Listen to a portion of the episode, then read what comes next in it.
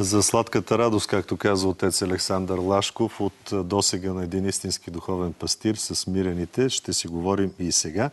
А поводът е най-новото издание на митрополит Антоний Сурушки, сборник с а, негови беседи. Кръстен съм, но дали съм обърнат към Бога, ще ни го представи Пламен Сивов от сайта Православие БГ и издателство Мофор, на които трябва да сме благодарни за тази малка, но изключително ценна книга. Здравейте и добре дошли. Да започнем обаче от там. Не звучи ли малко дидактично това заглавие? Кръстен съм, но дали съм обърнат към Бога? Като упрек. Защото сме свикнали църквата много често да ни упреква, да не ни гали.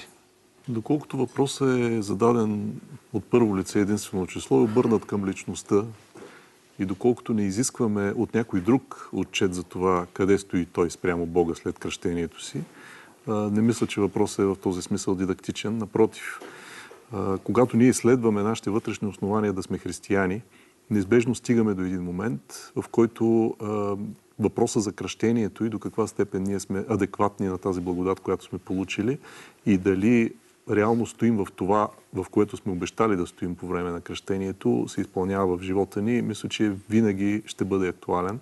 Аз много се радвам, че имаше такъв почти незабележим плавен преход от предишния материал към този материал, защото към тази част на нашия разговор, защото хора като отец Слашков, за, които, за който гледахме преди малко, по някакъв начин ми напомня и за личността на автора, който сега ще представим, макар че той е познат на, на нашите читатели от много време. И все пак няколко думи за, за митрополит Антони Сурушки. Кой е той? Той е руснак, който по-голямата част от пастирското си служение прекарва в Западна Европа. И един наш съвременник, той почина наскоро през 2003 година, ако се не лъжа, един човек, който оставил една изключително дълбока диря в православието на Запад най-вече, но тъй като той е чел много от беседите си по BBC, по различни медии, неговото влияние е също така и в Русия и навсякъде, където книгите му се превеждат, да те се превеждат в целия християнски свят, може да кажем православен. наистина една, една от големите личности на, на православието от, от 20 век, пък и в началото малко на 21-я. Така че той е познат, както казах, на читателите в България, защото това е вече, ако се не лъжа, четвърта книга, която не, не издаваме.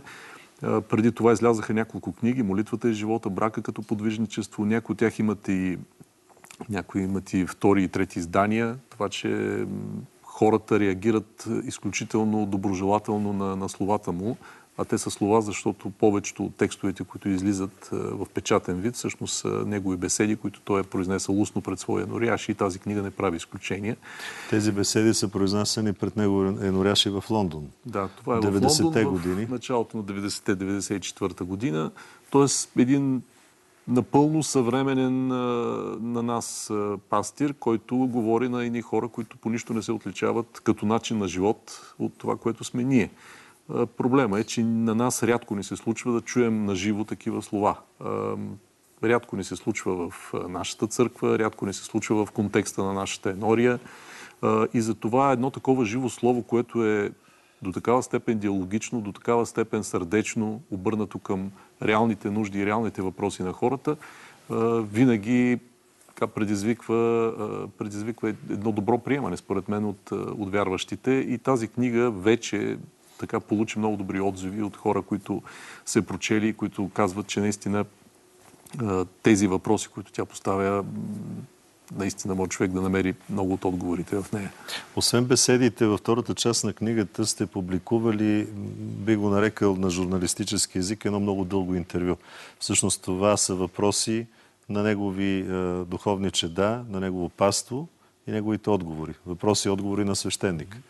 Много интересен похват. Ами знаете ли, много това, което на мен ми прави впечатление около личността и на митрополит Антони, и на някои други така хора, които са писали по тези теми и които аз лично много харесвам, това прави, прави впечатление, че те са хора на публичната реч. Те са хора с много голям опит в беседването с хората. Тоест изкуството на диалога, доколкото може да става въпрос за изкуство, за наука, за талант, за дар, за нагласа, при тях наистина е това, което ги прави толкова разпознаваеми и толкова ценени от, от читателите им.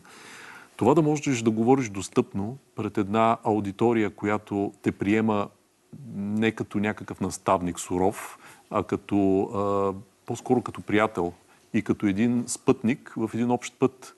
Това е общото усещане, когато човек чете текстовете, защото а, наистина дидактичният подход в духовните дела може би има своето място или е имал своето място, или в някои конкретни ситуации имаме нужда и от така наставничество в малко по, по-суров, по, как да кажем, твърд вид. Но когато става дума за, за малките ни избори, за това обикновено християнство на, на ежедневието, за което примерно говори Клайв Степълс Луис, малкото обикновено християнство, там имаме нужда не толкова от наставник, колкото от, е, от приятел, от е, човек, на който можем ние да споделим с наши думи как се чувстваме, къде сме и с негова помощ да, да продължим заедно. Това е едно изкуство, което в нашата църква то, то не се и учи толкова, защото няма как да бъде преподадена природна интелигентност, да бъде, да, бъде предадена една изначална доброразположеност на човека. Това е нещо, което човек придобива още от детството си и го носи през целия си живот.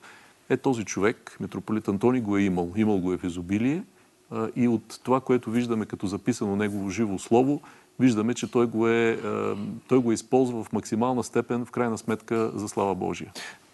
Така, така както ви разбирам, излиза, че тази книга не е само насочена към мирените, тъй като беседите са били към неговите, а, неговото паство, но е, може да бъде полезна и на свещениците в България. Не просто може да бъде полезна, тя, ако се чете с... А, така, ако човек се опита да се идентифицира с, с този пастир, ако ти самия си пастир, разбира се, ако човек е пастир и е свещеник, да се опита да си зададе въпроса, а аз как говоря на, на моите пасоми, на моите там вярващи в църквата за кръщението или въобще по каквато и да било тема, мисля, че тази книга може да бъде много полезно четиво за свещениците, защото не съм сигурен, че в семинариите и в Богословския факултет дисциплините, свързани с публичното говорене, умилетика, някакъв вид риторика и така нататък, по такъв добър начин могат да бъдат преподадени като учебна дисциплина, в сравнение с едно такова живо слово, което вече е утвърдено като, може би, едно от най-водещите имена в православието така, последните няколко десетилетия. Изключително добър повод да се замислим наистина какво е кръщението. Още повече, че самия автор цитира мисълта на един свой сънародник Русия е покръстена, но не е просветена. Аз мисля, че тук паралела с България е безспорен. Ние почитаме свети цар Борис. Колко го почитаме вече на масово ниво е друг въпрос. Поне църквата, слава Богу, го почита. И вярващите. Гордеем се, че сме уж християни, обаче кръстени сме, но не сме просветени. Що така? Ако можем да отнесем този въпрос към отделната личност, колко повече можем да я отнесем и към един цял народ. И наистина тези въпроси, които се поставят тук за личността и за нейната отговорност към това тайнство, защото то това таинство мнозина от нас смятат, че ние се кръщаваме, защото така е прието, защото за здраве, защото за берекет, понеже сме повярвали, даже той и този казус разглежда в текста си. Аз се кръстих, защото повярвах. Добре, ама той каза, това не е достатъчно. Нали, по време на самото кръщение, в тайнството кръщение, не случайно тези формули, отричаш ли си от сатаната, съчетаваш ли си Христа, те се повтарят по три пъти. Три пъти ти трябва да отговориш Нещо, което а, подчертава нуждата от радикална промяна на живота ти след кръщението. Ако го отнесем това към нациите, а, можем само да по-скоро да тъгуваме за това какво се е случило с нашето кръщение тогава, като го сравним с сегашното ни състояние, пък и с по-голямата част от историята ни, ако трябва да бъдем така по-саморефлектирани. Много ви благодаря. Мисля, че тази книга дава отговори на този въпрос. Къде сме ние като непросветена, за съжаление, християнска нация. Благодаря ви за този разговор. Пламен Сивов за новото издание на издателство Омофор, книгата на митрополит Антони Сурушки. Кръстен съм, но дали съм обърнат към Бога. С това днес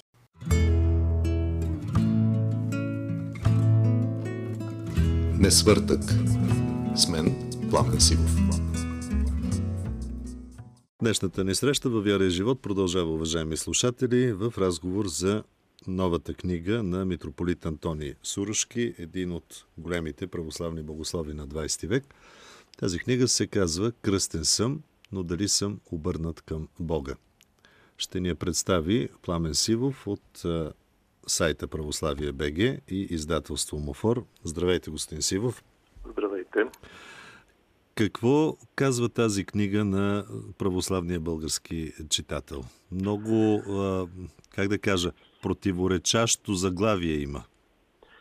Наистина избрахме заглавието така с, с голямо удоволствие, мога да кажа, защото наистина търсихме точно този парадокс в нашето отношение към кръщението, което е извел и самия митрополит Антоний, когато е водил своите беседи. Книгата наистина е провокативна в този смисъл, че поставя под въпрос отношението на всеки един християнин към факта на неговото собствено кръщение. В този смисъл тя е много лично ориентирана. Това са беседи, които той е изнесъл пред свои енорияши. Знаеме, че той е бил в Англия по това време, в началото на 90-те години са записвани тези беседи.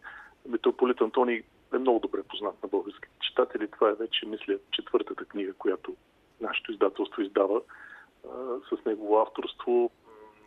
Неговите книги неизменно са много търсени сред православните християни. Мога тук да спомена една от така най-известните негови книги Молитвата и животът.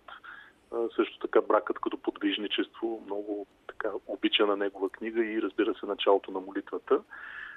Тази книга се появява според мен доста навременно и доста така в подходящ момент, защото след прехода мнозина хора пристъпиха към, към църквата, пристъпиха към прага на църквата, кръстиха се, повярваха, можем да кажем, и се опитват да водят духовен живот.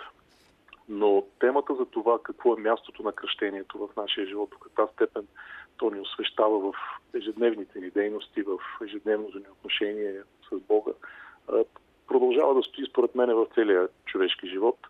И в този смисъл беседите са обърнати към, към хората, които може да се каже, че не са просто търсещи, а вече са намерили своето място в църквата, но в същото време имат нужда от по-задълбочено разбиране на смисъла на това кръщение.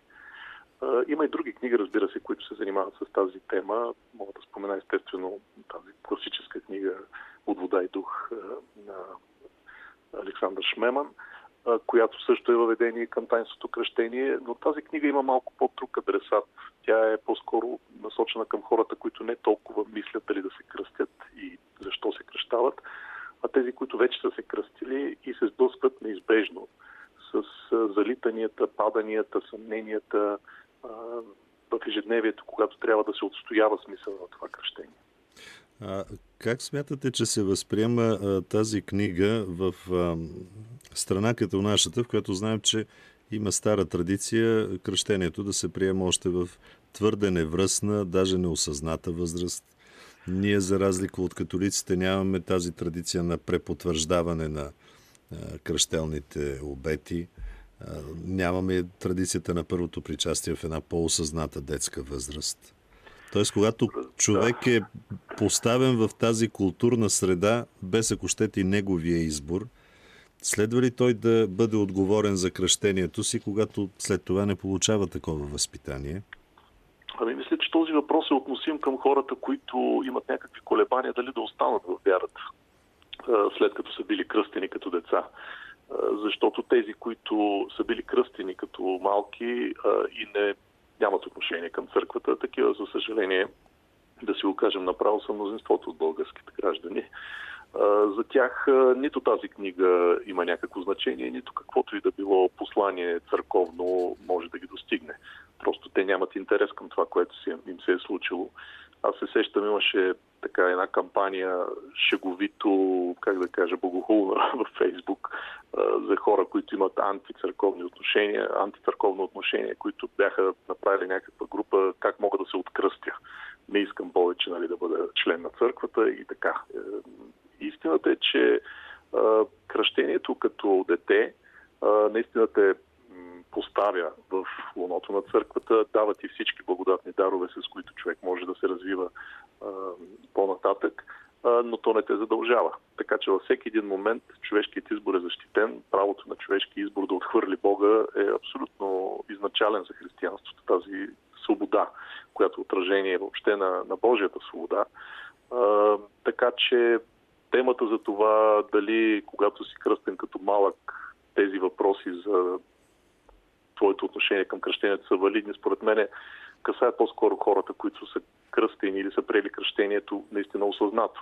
А тези, които са били кръстени като малки и сега все пак се опитват да водят православен духовен живот, разбира се, тази книга има отношение и към тях тъй като независимо кога сме го получили кръщението, отговорностите, които следват от него, продължават през целия ни живот. Стига, разбира се, да приемем тази отговорност, упражнявайки, пак казвам, свободния си избор.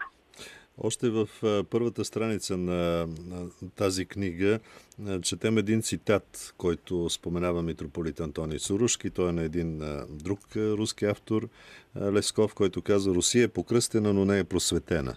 Струва ми се, че това с невероятна сила въжи и за България. Напълно и какво означава, че не сме просветени?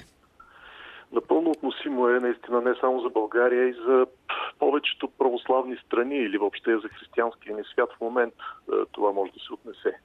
Защото християнското наследство не осигурява по никакъв начин оставането в него така на отделната личност. Наистина, всяка една отделна личност и обществата, разбира се, като цяло, трябва да осъществяват този избор за или против Бога, за или извън църквата, във всеки един исторически момент, във всеки един личен момент на собствената си лична история, на собствения си живот.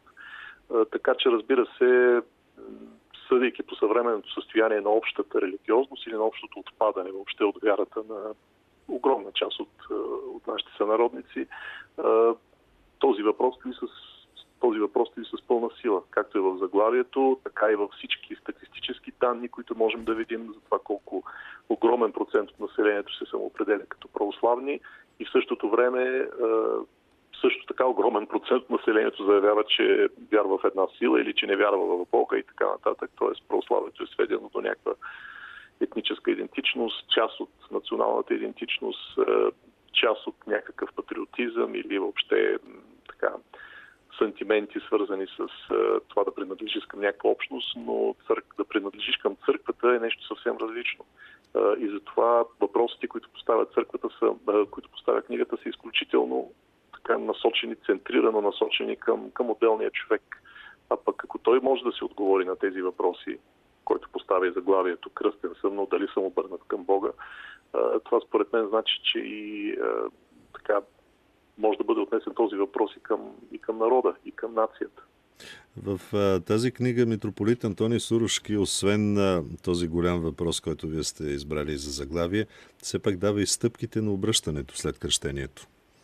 Кои са те? Ами, Срещата с Исус Христос, Евангелието, осъзнаването на греха? Да, това са отделните глави, които са в, в, отдел, в, в книгата. Нека не забравяме, че това са всъщност беседи, които са изнесени пред негови норяши, пак как, както казах, през 90-те години. Те са записани на, не знам, касетофон или магнетофон и са свалени след това от живото слово на, на епископа различни компилации възможни има на неговите слова.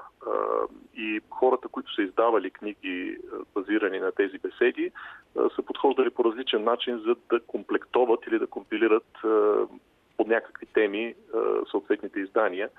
И ние не сме направили изключение. Подбрали сме беседи или части от беседи, които имат отношение към, към кръщението и към темата за кръщението. И в тази тема беседите на епископа са много силни но не можем да извадим тези беседи и съдържанието им от целият контекст на, на, на пастирските послания на, на митрополит Антони. И наистина темата за това как да продължим по-нататък, след като веднъж сме кръстини, е всъщност тема на едно цялостно пастирско отношение на митрополит Антони към неговото паство. Той е бил наистина много обичан архиерей, така, архиерей и неговата личност продължава да вдъхновява и, и, и следващите поколения християни по цял свят, можем да кажем.